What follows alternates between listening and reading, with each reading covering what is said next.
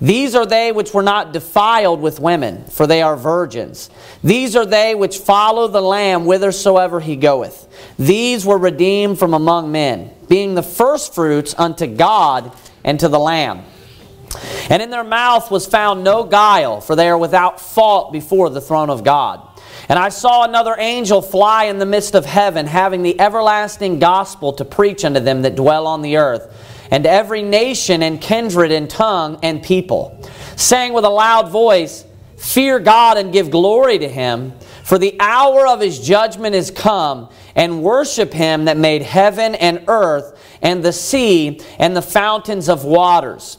And there followed another angel saying, Babylon is fallen, is fallen, that great city, because she made all nations drink of the wine of the wrath of her fornication. And the third angel followed them, saying with a loud voice, If any man worship the beast and his image, and receive his mark in his forehead or in his hand, the same shall drink of the wine of the wrath of God which is poured out without mixture into the cup of his indignation. And he shall be tormented with fire and brimstone in the presence of the holy angels and in the presence of the Lamb. And the smoke of their torment ascendeth up forever and ever, and they have no rest day nor night, who worship the beast and his image, and whosoever receiveth the mark of his name. Here is the patience of the saints. Here are they that keep the commandments of God and the faith of Jesus. And I heard a voice from heaven saying unto me, Write, Blessed are the dead which die in the Lord from henceforth. Yea, saith the Spirit, that they may rest from their labors, and their works do follow them. And I looked, and behold, a white cloud. And upon the cloud one sat like unto the Son of Man, having on his head a golden crown, and in his hand a sharp sickle. And another angel came out of the temple, crying with a loud voice to him that sat on the cloud Thrust in thy sickle and reap, for the time is come for thee to reap, for the harvest of the earth is ripe. And he that sat on the cloud thrust in his sickle on the earth, and the earth was reaped. And another angel came out of the temple which is in heaven, he also having a sharp sickle. And another angel came out from the altar, which had power over fire, and cried with a loud cry to him that had the sharp sickle, saying, Thrust in thy sharp sickle, and gather the clusters of the vine of the earth, for her grapes are fully ripe. And the angel thrust in his sickle into the earth and gathered the vine of the earth and cast it into the great winepress of the wrath of God. And the winepress was trodden without the city, and blood came out of the winepress, even under the horses' bridles, by the space of a thousand and six hundred furlongs. Brother Rick, will you pray for us? Lord, I pray that you would just uh, bless the service tonight, Lord. Um, we thank you for everything we have. Thank the gift of salvation. Thank you for the King James Bible. We pray that you would just help us to be edified tonight, Lord, and to go out, go out in a new direction than when we came in. And in Jesus' name I pray. Amen. Amen. Let's focus on verse number 10. The Bible reads, The same shall drink of the wine of the wrath of God, which is poured out without mixture into the cup of his indignation. And he shall be tormented with fire and brimstone in the presence of the holy angels and in the presence of the Lamb. And the smoke of their torment ascendeth up forever and ever, and they have no rest day nor night, who worship the beast and his image and whosoever receiveth the mark of his name. the title of the sermon this evening is The Wrath of God in the End Times. The Wrath of God in the End Times. And specifically, we're going to be focusing on, of course, the wrath of God that is poured out and that we read about in the book of Revelation. Now, the world hates the topic of God's wrath because it is tied in with punishment and it is also tied in with justice. So, likewise, they hate the idea of hell also. They hate the idea of hell, or they hate the idea of the lake of fire, which is, you know, the final reckoning of God's wrath, and it's the final reckoning of God's anger. And really, when we look at hell, and we look at the lake of fire, it is the ultimate manifestation of God's judgment and God's wrath being poured out. Now, I want to start out real simply before we actually get to the book of Revelation because, you know, there's a lot of things maybe that people may not understand, uh, you know, about this subject in particular because it is a doctrine that is taught throughout the Bible. I want to begin very simply with what does the word wrath mean? So turn with me, if you will, to Genesis chapter number 49.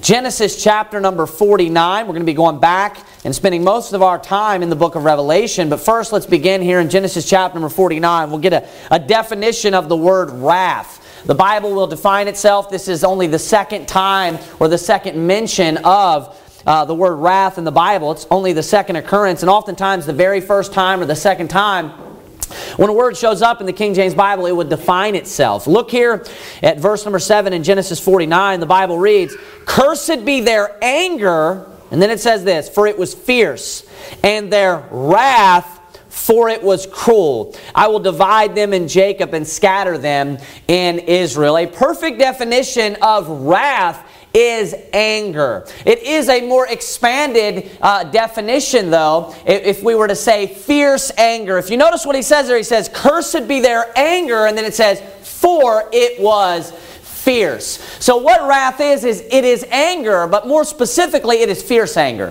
When we're talking about someone that is wrathful or someone that has wrath, we're not talking about someone that's just a little bit mad. We're not talking about someone that just has a little bit of anger. We are talking about someone that is extremely mad. Notice how it goes further. It says, excuse me, and their wrath, it says, for it was cruel. So notice this is extreme anger. That's what wrath is.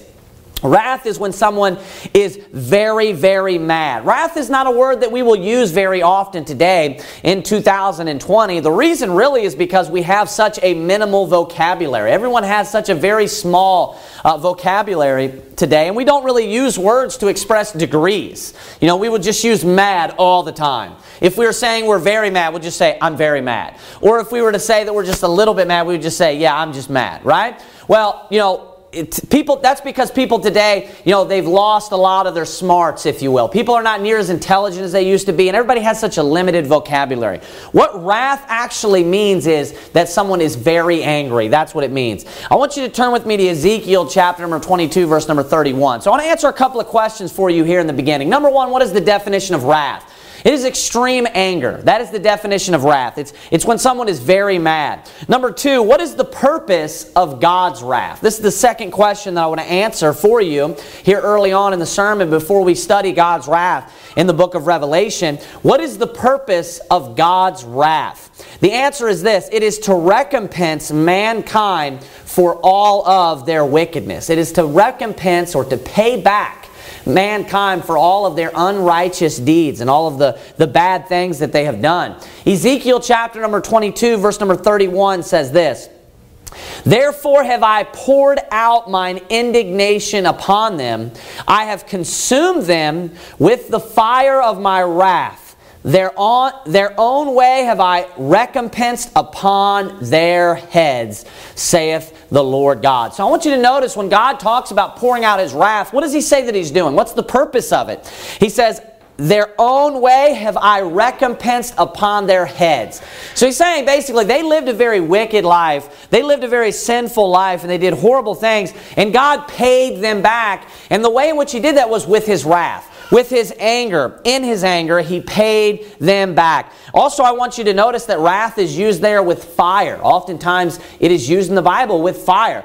As I said, and I want you to keep in mind, hell or the lake of fire is the ultimate manifestation of God's anger or of God's wrath. So, what is the purpose of God's wrath? It's the day where God finally rights all the wrongs, right? It's the day where God finally judges, he recompenses mankind upon the earth. So God's wrath is fulfilled uh, specifically in the end times. I want to answer a third question for you, and then we're going to get into studying, you know, uh, the end times revelation of God's wrath. Uh, go to John chapter number 3, verse number 36. John chapter number 3, verse number 36. This is the question Who is God's wrath upon? Who are the people that God's wrath is upon? Who is God going to pour out his wrath upon in the end times? Romans chapter number 1, verse number 18 says this For the wrath of God is revealed from heaven against all ungodliness and unrighteousness of men who hold the truth in unrighteousness. So notice there we're given two parts. Number one, it says, it's revealed from heaven against all ungodliness and unrighteousness of men. So that's God recompensing the, the evil that man has done, the sins that man has committed upon his own head. He's paying him back or he's judging man and punishing him for, for his sinfulness. But furthermore, it says, who hold the truth in unrighteousness. What's that talking about? That's talking about all the world that has heard the gospel. They've heard the truth of how to have their sins forgiven. They've heard the truth of the Creator, of Jesus Christ coming and being born of the Virgin, of dying on the cross for the sins of the whole world, the gospel and the message of salvation, and they knew that it was the truth. And you know what they did? In their unrighteousness and in their sinful state, they rejected the gospel. They rejected the truth. That is who God is pouring out his wrath upon. Look at that in John chapter number 3, verse number 36. We'll see the same thing, just worded a little bit differently. He that believeth on the Son hath everlasting life. And then it says this And he that believeth not the Son shall not see life, but the wrath of God abideth on him. So there we're given a very specific answer. And the very specific answer is anyone that has not put their faith in the Lord Jesus Christ God's wrath abides upon them right then and there. And at the moment that you believe on the Lord Jesus Christ right then and there, God's wrath has now been passed from you. You are passed from death unto life. So anyone that is not saved, it's like God's wrath is just is, is abiding. That means it's staying upon them. You know, I read for you from Romans chapter number 1 verse number 18 that begins to speak of how the wrath of God is revealed from heaven. If you uh, jump forward into Romans chapter number 2, it talks about you know, all of those that God's wrath, how it abides upon them, those same people, and it speaks about how they are they are just basically heaping up to themselves. They're storing up to themselves God's wrath against the day of wrath and the righteous judgment. So notice that. It's teaching the same thing that God's wrath is abiding upon them. So, who is God punishing? Who is God's wrath going to be upon when we get to the book of Revelation and, and who God is going to be punishing in the end times? It's all of those that have rejected the gospel. It's all of those that have rejected the Lord Jesus Christ. Even me, God's wrath was abiding upon me. Even you, God's wrath was abiding upon you at one time. But once you put your faith in the Lord Jesus Christ, God's, God's wrath was appeased upon you. And that is because Jesus Christ took our punishment. He, he drank of the cup of, or he had it poured out upon him, of the wrath of God. So I want you to go ahead and turn back to the book of Revelation. Go back to where we began, excuse me, the book of Revelation, specifically to Revelation chapter number 6. Now, God has poured out his wrath upon uh, uh, mankind many times throughout history. Uh, he's done so specifically upon the nation of Israel over and over again, where God has visited them, God has judged them over and over again. and one of the, one of the uh, phrases that we'll find oftentimes that is associated with God's wrath is the day of the Lord. The day of the Lord. The day of the Lord is not a good day. The day of the Lord is good for us in the book of Revelation, but when you read about the day of the Lord, 99% of the time, just in general, it's not a good day. It's usually not being brought up in a context of something positive. Now, the day of the Lord for us in Revelation chapter number 6 is a good thing. And that's because we're being saved out of it. But that is not primarily what it is about. The whole reason we're being saved out of it is because the day of the Lord is coming. And that phrase, the day of the Lord, uh, is also used to talk about the visitation of the Lord. It'll talk about how the Lord is going to be visiting the people. And the reason why he's visiting is he's not coming to pour out a blessing upon them. The Lord comes to the earth to judge them. That is why it's talking about him visiting or him coming down. It's the day of the Lord. It's the day where God visits all of man's unrighteousness, and God punishes man and mankind for their unrighteousness. And this will happen, as I said many times throughout the Bible. The day of the Lord is mentioned many times in the Old Testament. But the ultimate fulfillment of the day of the Lord takes place in the book of Revelation and in the end times. This is God's ultimate day of the Lord. This is God's ultimate visitation upon mankind, where He is going to, as I said, right all the wrongs. Where He's going to come down while man is on earth and He's going to set things straight and He's going to punish mankind while they're living on this earth. This begins, and we're told about this in Revelation chapter number 6. Now, if you remember, we studied about the tribulation just prior uh, uh, in some of the other little episodes within this series of end times.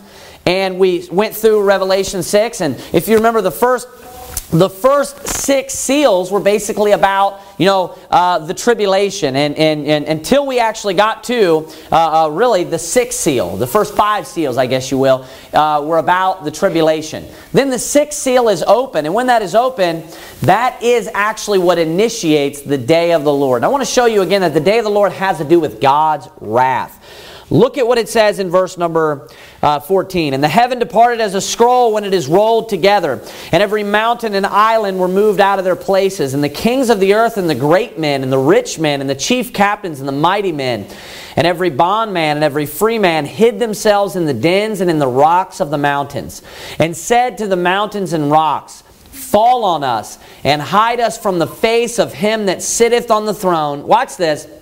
And from the wrath of the Lamb. For the great day of his wrath is come, and who shall be able to stand. So this is actually the initiating of God's wrath. And notice, I want you to notice that it says, it's interesting.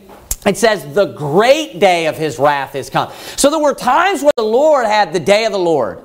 And those days were the day of God's wrath. That's what it meant. The day of the Lord was the day where God visited, and it was a day where He poured out His wrath, right? You could have called those, you know, the days of wrath, the days of the Lord's wrath, right? Would be very similar. But this was not just an average day like those days. This is the great day of wrath, if you will. Or this is the great day of the Lord. It's the ultimate fulfillment of all those days. A lot of those days were prophecies about the great day of God's wrath or the great day of the Lord that would come one day. So, this is actually when God's wrath is being poured out in the end times upon the Antichrist kingdom, upon all the wickedness that mankind has committed. And He's going to, uh, uh, you know, recompense specifically unto Israel or Jerusalem uh, much of the wickedness that they had committed in killing the prophets and, and all of that of the Old Testament. I want you to flip over to Revelation chapter number 8. So we're going to we're going to jump right into we're going to study God's wrath. That's what we're going to do. We're going to have a, a much better understanding of God's wrath when it's poured out. So notice that that it, the day of the Lord, when it occurs in Revelation, it's the great day of the Lord.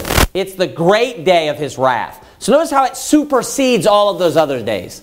This is going to be, when you read about God punishing the world in the Old Testament, when you read about God punishing Israel, and it's called the day of the Lord, that is nothing compared to what is coming.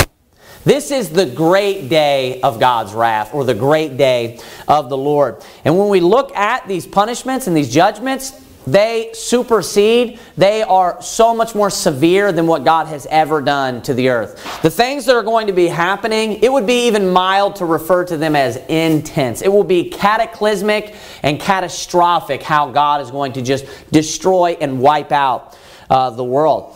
So God will be angry during this time. Remember, God's wrath refers to anger. I want you to look with me there at Revelation chapter number 8. verse number one, it says this And when he had opened the seventh seal, there was silence in heaven about the space of half an hour. And I saw the seven angels which stood before God, and to them were given seven trumpets.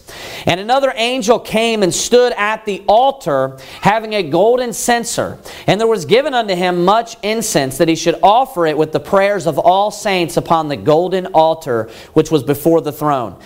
And the smoke of the incense which came with the prayers of the saints, ascended up before God out of the angel's hand. And the angel took the censer and filled it with fire of the altar and cast it into the earth. And there were voices and thunderings and lightnings and and earthquake. Now, I want you to get in your left hand, I want you to flip over to 2 Peter. 2 Peter chapter number 3. 2 Peter chapter number 3, real quick. Now, I want you to notice there too as well. Keep in mind, we were reading that just now. It's easy to kind of read over some of this stuff that is just kind of setting up the scene or the context, but it says that the angel took the censer and filled it with, the, with fire of the altar. So the angel goes over to the altar, right? And he has this, this incense. He takes the censer, that is what holds the incense, and he fills it with fire from the altar. So this thing is burning. It is on fire, right? It's filled with fire. The thing it's, it, it's a flame now on the end of it. And then he says this, and cast it into the earth. And there were voices and thunderings and lightnings and an earthquake. Now, what you just saw there, that was, that was basically you, you know, uh, being able to foresee what is about to take place. And that pictured God's wrath that is preparing to be poured out right now. I want to ask you this question. What was his wrath, uh, uh, you know, represented by? What was it symbolized by when they threw it into the earth? It was symbolized by fire. Now, there was one other time where God punished the entire earth just like he will in the end times. Anybody remember when? Of course, the flood. And how did he do so? What did he do when he destroyed the earth? With water. It was the flood. It flooded the entire earth. And what happened was people died by reason of water. It was the water. It caused them to drown and they died in the water. Now, God, you know, made a covenant that he would never flood the entire earth again. He would never judge and flood the entire earth again. Now, a lot of people probably took that. I'm sure there are very many Christians that misunderstand that. Of course, all the liberals would misunderstand it to think that God will never judge the whole earth again. And that's not true. God is going to judge the earth and the world again, the whole world, which is you know, the Antichrist kingdom in the end times. But he's not going to do so and destroy the whole world with water. He's going to do so the opposite, he's going to do so with fire. So notice how he's, he's a little bit tricky there, if you will. So it's not that he's not ever going to judge the whole world again. He is going to judge the whole world again. He promised that he would never judge it and destroy it with water. But he never made a promise, did he, that he's not going to judge it or destroy it with fire. I want you to notice what it says here in 2 Peter chapter number 3, verse number 6. Whereby the world that then was, being overflowed with water, perished. But the heavens and the earth, which are now by the same word, are kept in store. That's by his promise, right? Reserved, watch this, unto fire against the day of judgment and perdition of ungodly men. Since the day of judgment is another thing that it's referred to as. Skip down to verse number 10. It says, But the day of the Lord will come as a thief in the night, in the which the heavens shall pass away with a great noise. Keep reading, and the elements shall melt with fervent heat. The earth also and the works that are therein shall be burned up. Seeing then that all these things shall be dissolved, what manner of persons ought ye to be? in holy conversation and godliness, looking for and hasting unto the coming of the day of God, wherein the heavens being on fire shall be dissolved and the elements shall melt with fervent heat. So I want you to notice that the day of the Lord, the day of God, the day of his return, all of that here, but, but the day of the Lord, it says in the very beginning of verse number 10, it, it is uh, uh, you know, categorized or explained by what's going to be taking place over and over and over again. What describes it? What's the description? Fire, dissolve, it's going to be burned up. Now, right now, as soon as we jump into studying God's wrath and we see, you know, when he's preparing to right now begin to start pouring out his wrath, what does the angel do? Notice that. He goes over with the, the censer, which is what you, as I said, burn incense on, catches it on fire and he throws it under the earth. Why? Because that is how, that is what begins the day of the Lord. And I want to point something out to you that people may not have noticed. And, and, and I've heard a lot of weird teachings about what that's referring to when God's going to dissolve the earth, when he is going to destroy the earth. I've heard people talk about, yeah, that's later when God just like burns the entire earth up and then he, you know, he creates a totally different earth. That's not what that's talking about. It's the same type, it's being compared unto the same type of judgment of Noah's day. Is that how he destroyed the earth then? And how he made a new earth then? Notice it said the earth that then was. Let's talk about the earth before Noah's flood. And, and that, that implies that the earth that then was is not the same earth as of today. But let me ask you this question Is it a totally just newly created earth? where God just, just out of nothing, right, just created a new earth. No, it's not. It is a reformed and refashioned earth because of God's judgment, because He just destroyed the earth and, and reformed it and refashioned it because He judged it by water. Well, this is going to be the same thing. The new heavens and the new earth is just the earth that is after the judgment and the pouring out of God's wrath. So when does that fire take place? It takes place on when? Wouldn't it 2 Peter 3 say? The day of the Lord. We're studying the Bible. What does the Bible teach? The day of God, the day of Christ's return, the day of the Lord. You know, there's many different ways that it was worded. It said hastening on the coming of the day of God. Verse 10 said the day of the Lord, the day of judgment and perdition of ungodly men. Well, when is that? That began in Revelation chapter number 6, right there at the end of Revelation chapter number 6, didn't it? Now, so it makes perfect sense when God is about to pour out his judgment. They're getting all the trumpets ready. What do they do? They take the censer, they light the censer, and what does he do immediately? He throws the fire from the altar onto the earth. Now, let me go ahead and, and give you a spoiler alert of every single one of God's judgments. I want you to go ahead and guess what every single one of them are. You think any of them are water? Every single one is God destroying the earth with fire. Every last one. So you know what it's talking about? He's talking about him dissolving the earth, destroying the earth, burning the earth up. It's with the wrath of God that you read about with the seven trumpets and the seven vials. Let's get and jump right into this. Look at Revelation chapter number 8. We're going to keep reading here. one more time. Uh, uh, well, we'll just skip. Look at verse 6. We already read verse 5. It says, And the seven angels which had the seven trumpets prepared themselves to sound. Verse number 7. The first angel sounded, and there followed hail and fire mingled with blood. And they were cast upon the earth, and the third part of trees was burnt up, and all green grass was burnt up. Now, what did 2 Peter chapter number 3 tell us was going to happen? It said the elements shall melt with fervent heat. It said that it, it'll be on fire and it will be dissolved. And it also said that things will be what? It said, and therein shall be burned up in the end of verse number 10. This is what this is referring to. Look at the second angel, verse number 8. And the second angel sounded, and as it were, a great mountain burning with fire was cast into the sea. And the third part of the sea became blood. And the third part of the creatures which were in the sea and had life died, and the third part of the ships were destroyed. Notice what happened there. For, uh, the very first trumpet, first God's wrath, what was it? It was God sending fire to the earth, and specifically, it was fire mingled with blood. It says it was fire. He cast fire upon the earth. It was hail and fire mingled with, with blood. So these massive, you know, hailstones, if you will, and they're on fire, and they're probably just massive, and they are just, you know, uh, you know, just dropping down upon the earth and they're mingled with blood. Then the second angel, when it sounded, it says there's a great mountain burning with fire that was cast into the sea. So it's like a great mountain. So it's probably something along the lines of what we would think of like a meteorite, right? It's, a mountain is normally, you think of something that's rocky. That's what I imagine when it talks about a great mountain. This could possibly even be some sort of meteorite that, that God, you know, detours, you know, like he prepared a great fish for Jonah. He might prepare a great, you know, meteorite to just blast the earth, specifically where the sea is located. And when this, this particular, you know, uh, great mountain, or maybe meteorite, as I said, hits the earth, it says it is burning with fire. So it's on fire.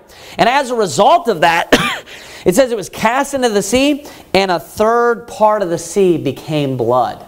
So I mean, this is uh, this is massive, and maybe something that it's mingled with. Maybe the fact that the temperature is so hot that it burns things up in the sea. But either way, as a result of this, this massive meteor, a great mountain, it says that a third, so one third of the creatures which were in the sea, so in the, in the ocean, right, in the sea, that had life, died and the third part of the ships were destroyed. This also could, because it's so huge, it could have caused some sort of like tsunami when it just you know, you know, struck the ocean, it could have just thrown everything everywhere, just you know, knocked the ecosystem uh, as far as it comes to marine life all out of whack, just killing all the different fish, you know, just throwing everything out of whack and just destroyed the the obviously the ships wouldn't stand a chance, and it caused a third part of the ships also to be destroyed. Look at verse number 10.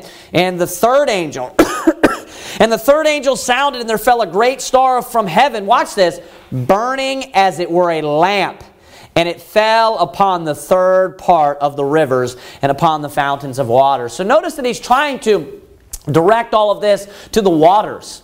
First, he targets the sea, and a third part of the creatures that are in the sea die, and then also a third part of the ships are destroyed.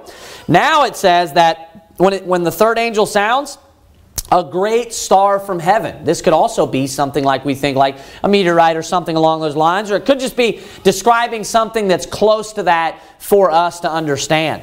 It says a great star from heaven burning as it were a lamp. So notice again, it's fire. Burning as it were a lamp and it fell upon the third part of the rivers and upon the fountains of waters. So maybe once this, this star is coming down, maybe it starts to disperse when it hits our atmosphere. And then it's just spreading its way out, and God's guiding it and directing it, and it's just hitting all of the different rivers and all of the different fountains of waters. Why is He doing this?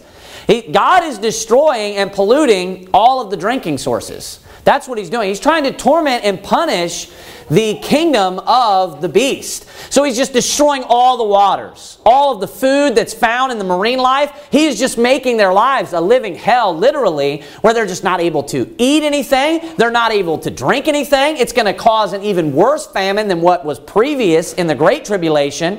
I mean, this is obviously supernatural, and this is, as I said in the beginning of the sermon, cataclysmic. It is just catastrophic. Notice again, I want, to, I want you to make sure that you're catching this. Over and over and over again, every one of the judgments, what is it? It's burning, it's fire, just as 2 Peter 3 told us. Look at uh, verse number uh, 12.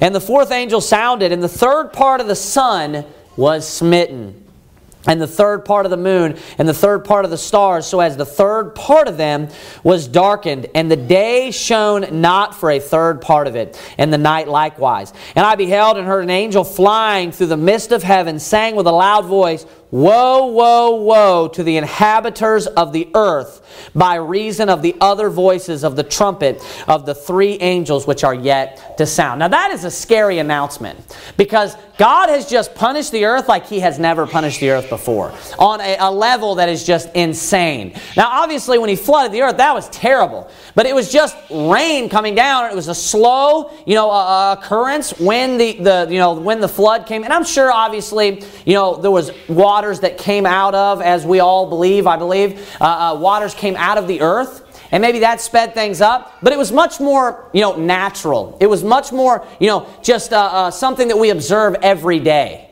It wasn't anything like, you know, striking third part of the, you know, marine life and killing them. It wasn't anything like, you know, a third part of ships being destroyed, you know, just in a minute from a judgment. You know, it wasn't anything like, you know, hail and fire mingle with blood. And now there's an announcement in verse number 13. It says, Woe, woe, woe to the inhabitants of the earth. And then he says this, by reason of the other voices of the trumpet of the three angels which are yet to sound. So what he's warning you about is, like, you need to be very scared of the. You think that was bad, basically? Do you think those four Trumpets were bad. You haven't seen anything yet. These next three are going to be a lot, lot worse. So notice after those four, which are, are just already supernatural, they're crazy, they're severe and intense, he says, Woe, woe, woe to the inhabitants of the earth by reason of the other voices of the trumpet of the three angels which are yet to sound. Look at chapter number 9, verse number 1.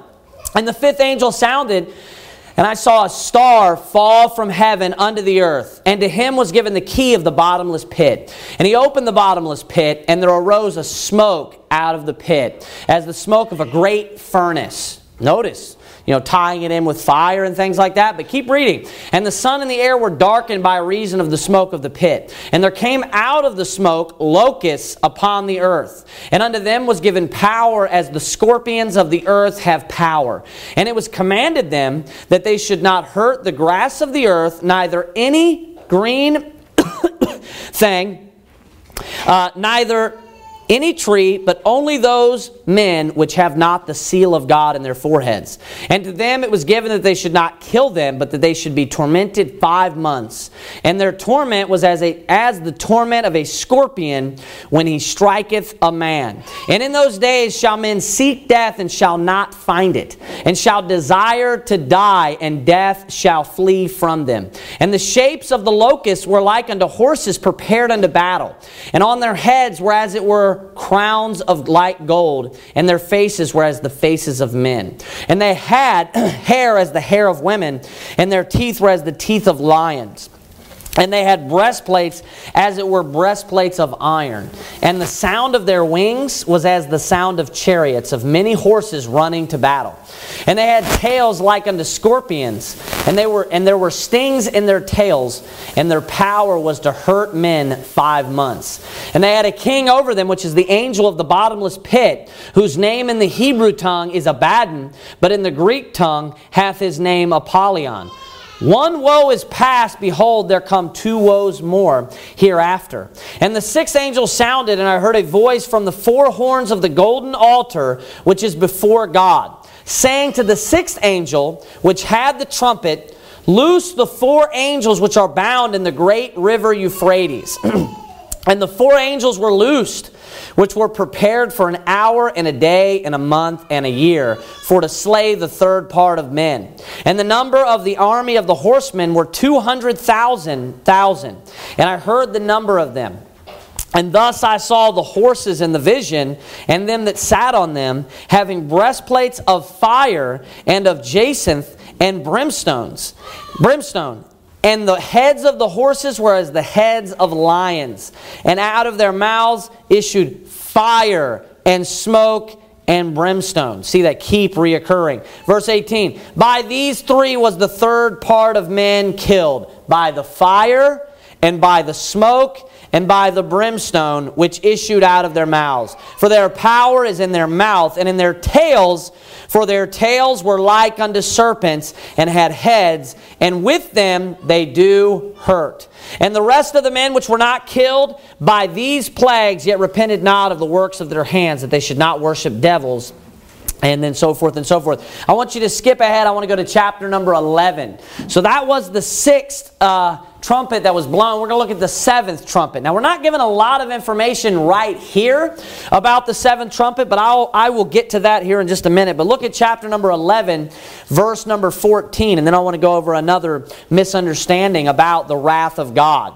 look at uh, chapter number 11, verse number 14. The Bible says, The second woe is past, and behold, the third woe cometh quickly. And the seventh angel sounded and there were great voices in heaven saying, The kingdoms of this world are become the kingdoms of our Lord and of his Christ, and he shall reign forever and ever. Now, if we look there, and I'm not going to delve too much into this because I'm going to actually devote a sermon to the judgment of the great whore. That is what takes place here with the seventh uh, angel sounding the trumpet. That is the final judgment that is poured out upon the judgment of the great whore. And it's where it's specifically, you know, uh, focused and, and, and centralized as far as God's wrath on the city of Jerusalem or the, the great whore. When you look at the earthquake and all of that taking place, we compare that unto Revelation chapter number 16. That is when the seventh vial is poured out as well. The earthquake takes place, and it is the judgment of the great whore. You jump into chapter number 17, and the angel says, Hey, let me show you the judgment of the great whore. We get it, excuse me, to chapter number 18, and we read about the judgment of the great whore. And you know how the great whore dies? You know how she's destroyed?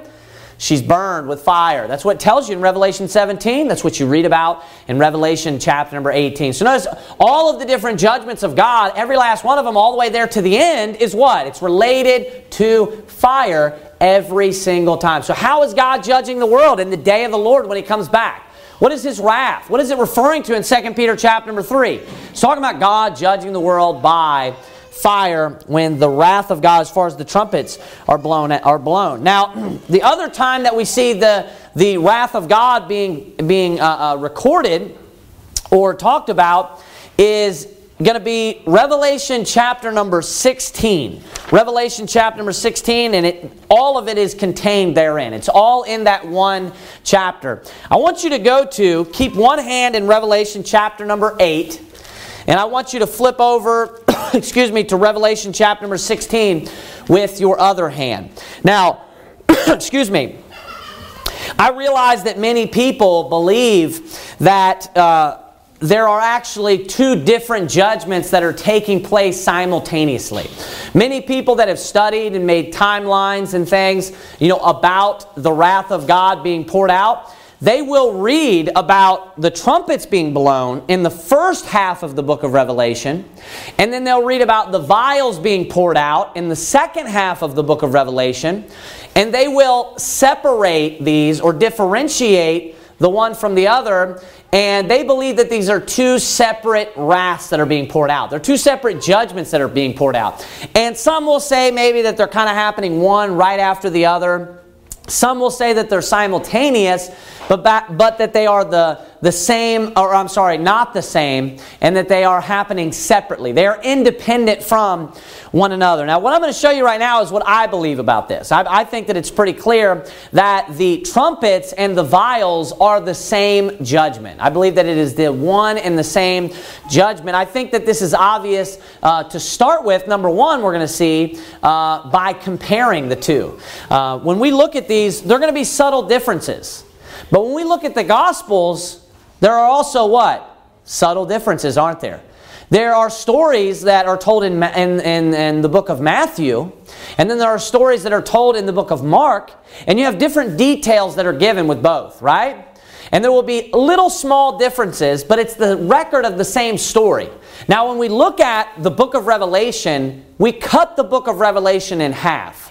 We know that there were, right where we were reading a moment ago in chapter number 11, is where the first half or the first record of the end times wraps up, isn't it? When we get to Revelation chapter number 11, you know, we've already went through the tribulation, the rapture took place, and then, all, and then God's wrath is poured out. So that's one record of God's wrath taking place.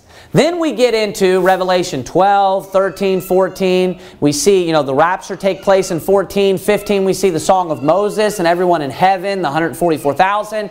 And then we get back to Revelation chapter number 16 with the wrath of God being poured out again. You know what we have? We have two different records of what is going to take place in the end times. And in Revelation chapter number 8 through 11, what we just read about was the first record of the wrath of God being poured out. And what we're getting ready to read about right now is just the second record of the wrath of God being poured out. But guess what? It's the same wrath. And they're the same judgments. And there are seven judgments in the end times that God is going to judge the earth with. And they're the same. And I'm going to show that to you right now. I want, to, I want you to see these side by side. This is very much a Bible study to help us just grow in knowledge of the wrath of God when it's poured out. So get Revelation chapter number 8 in your left hand. Get Revelation chapter number 16 in your right hand. First, we'll begin with Revelation chapter number 8. Look at verse number 7. We read this a moment ago. It says, The first angel sounded, and there followed hail and fire mingled with blood, and they were cast upon the earth, and the third part of trees was burnt up, and all green grass was burnt up. So there we're given some of the details of what's going to happen when this judgment takes place in the first record. I want you to look at the second record. Look at Revelation chapter number 16, verse number 2. And the first went. Now this is the vial. This is one of the vials that's recorded in Revelation 16, the seven vials. And the first went and poured out his vial upon the earth, and there fell a noisome and grievous sore upon the men which had the mark of the beast, and upon them which worshipped his image. And then it says in verse 3 And the second angel poured out his vial upon the sea, and it became as the blood of a dead man, and every living soul died in the sea. So there we, I accidentally read ahead in verse number 3, but there we see, we're not given a lot of details about the very first trumpet, are we? And this is the only one that we're not really told much about. All it tells you is there was a, a noisome, grievous sore that fell upon the men. That's all that we're told uh, in verse number 2 about the first vial. Now, we're given more specific details about the first trumpet in Revelation chapter number 8, but I want you to look at the second trumpet. Look at Revelation 8, verse 8. It says, And the second angel sounded and as it were a great mountain burning with fire was cast into the sea. And the third part of the sea became blood. and the third part of the creatures which were in the sea and had life died, and the third part of the ships were destroyed. Now look over at Revelation chapter 16. Look at the second vial. Revelation 16 3, it says, And the second angel poured out his vial, watch this, upon the sea, just like the second trumpet. And it became as the blood of a dead man, and every living soul died in the sea. So I want you to notice how similar that both of these are. Now, one of them could have been recording it from the beginning account of when the trumpet was blown and things begin to die, and then the other could be recording the conclusion of it. And both of them are both affecting the sea. Now, I want you to go to, let's look at the third trumpet. Go to Revelation chapter number 8 again. Look at verse number 10. It says, And the third angel sounded, and there fell a great star from heaven, burning as it were a lamp and it fell upon the third part of the rivers and upon the fountains of water waters. And, and it says in verse 11, And the name of the star is called wormwood, and the third part of the waters became wormwood, and many died of the waters because they were made bitter. Look over at Revelation chapter 16, verse 4. It says, And the third angel poured out his vial upon the rivers and fountains of waters. Notice, it's identical. And they became blood. And then he says in verse 5, And I heard the angel of the waters say, Thou art righteous, O Lord, which art and wast and shalt be, because thou hast judged thus. Now let's go back. Let's look at the, the, uh, um, uh, the fifth trumpet. Look at Revelation chapter number, uh, I'm sorry, the fourth. Look at Revelation chapter number 8, verse number 12. The fourth trumpet. Revelation chapter number 8, verse number 12 says, And the fourth angel sounded, and the third part of the sun was smitten and the third part of the moon and the third part of the stars, so as the third part of them was darkened, and the day shone not for a third part of it, and the night likewise. Flip over now to Revelation chapter number 16, verse number 8. It says, And the fourth angel poured out his vial upon the sun. Notice that. and power was given unto him to scorch men with fire. Now, when we look at the trumpet that is blown, in the fourth trumpet in the first account of Revelation chapter number 8. All that it tells you is that the third part of the sun was smitten. So it tells you that it affects the sun and it tells you that it affects the moon, right? Now, when we compare that unto the fourth trumpet, or the fourth, the fourth trumpet unto the fourth vial, which takes place in Revelation 16 8, Notice that the fourth vial is also affecting the sun, but it gives us a little bit more detail, and it says, that the power was given unto him, to this angel that poured out his vial upon the sun, to scorch men with fire. Right? Verse number 9 And men were scorched with great heat and blasphemed the name of God, which hath power over these plagues, and they repented not to give him glory. So notice how similar one after the next is. I want you to look with me at the fifth trumpet now, Revelation chapter number 9. Look at verse number 13.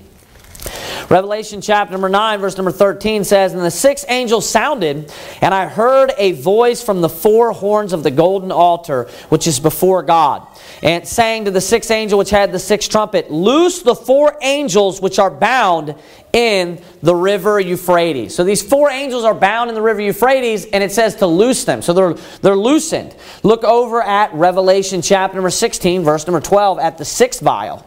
So that was the sixth trumpet, loosing the four angels that are bound in the river Euphrates. Look at Revelation chapter number 16, verse number 12. it says this And the sixth angel poured out his vial upon the great river Euphrates. Watch this. And the water thereof was dried up, that the way of the kings of the east might be prepared. Now, notice how it tells you different records. Now, God, when He does things, He often does things for multiple purposes. And I'll give you a perfect example. When the Lord Jesus Christ came to this earth to be born as a man, what was the number one reason that He came here for? To die for the sins of the whole world. He had to become a man so he could take the punishment of man, so he could die for the sins of the whole world. But you know another reason why he came to this earth was so that he could he could uh, uh, become an example for us right he could he could be an example for us and show us things on how we should live our lives you know another reason why he came to this earth is so that he could be our mediator so that he could you know understand what it was like and so that he could sympathize with us Like it says in Hebrews, we have not an high priest which cannot be touched with the feeling of our infirmities, so that he could understand and go through the things that we go through. So notice how there's multi purposes there because God is so wise, his thoughts are above our thoughts. God will do things for multiple reasons and multiple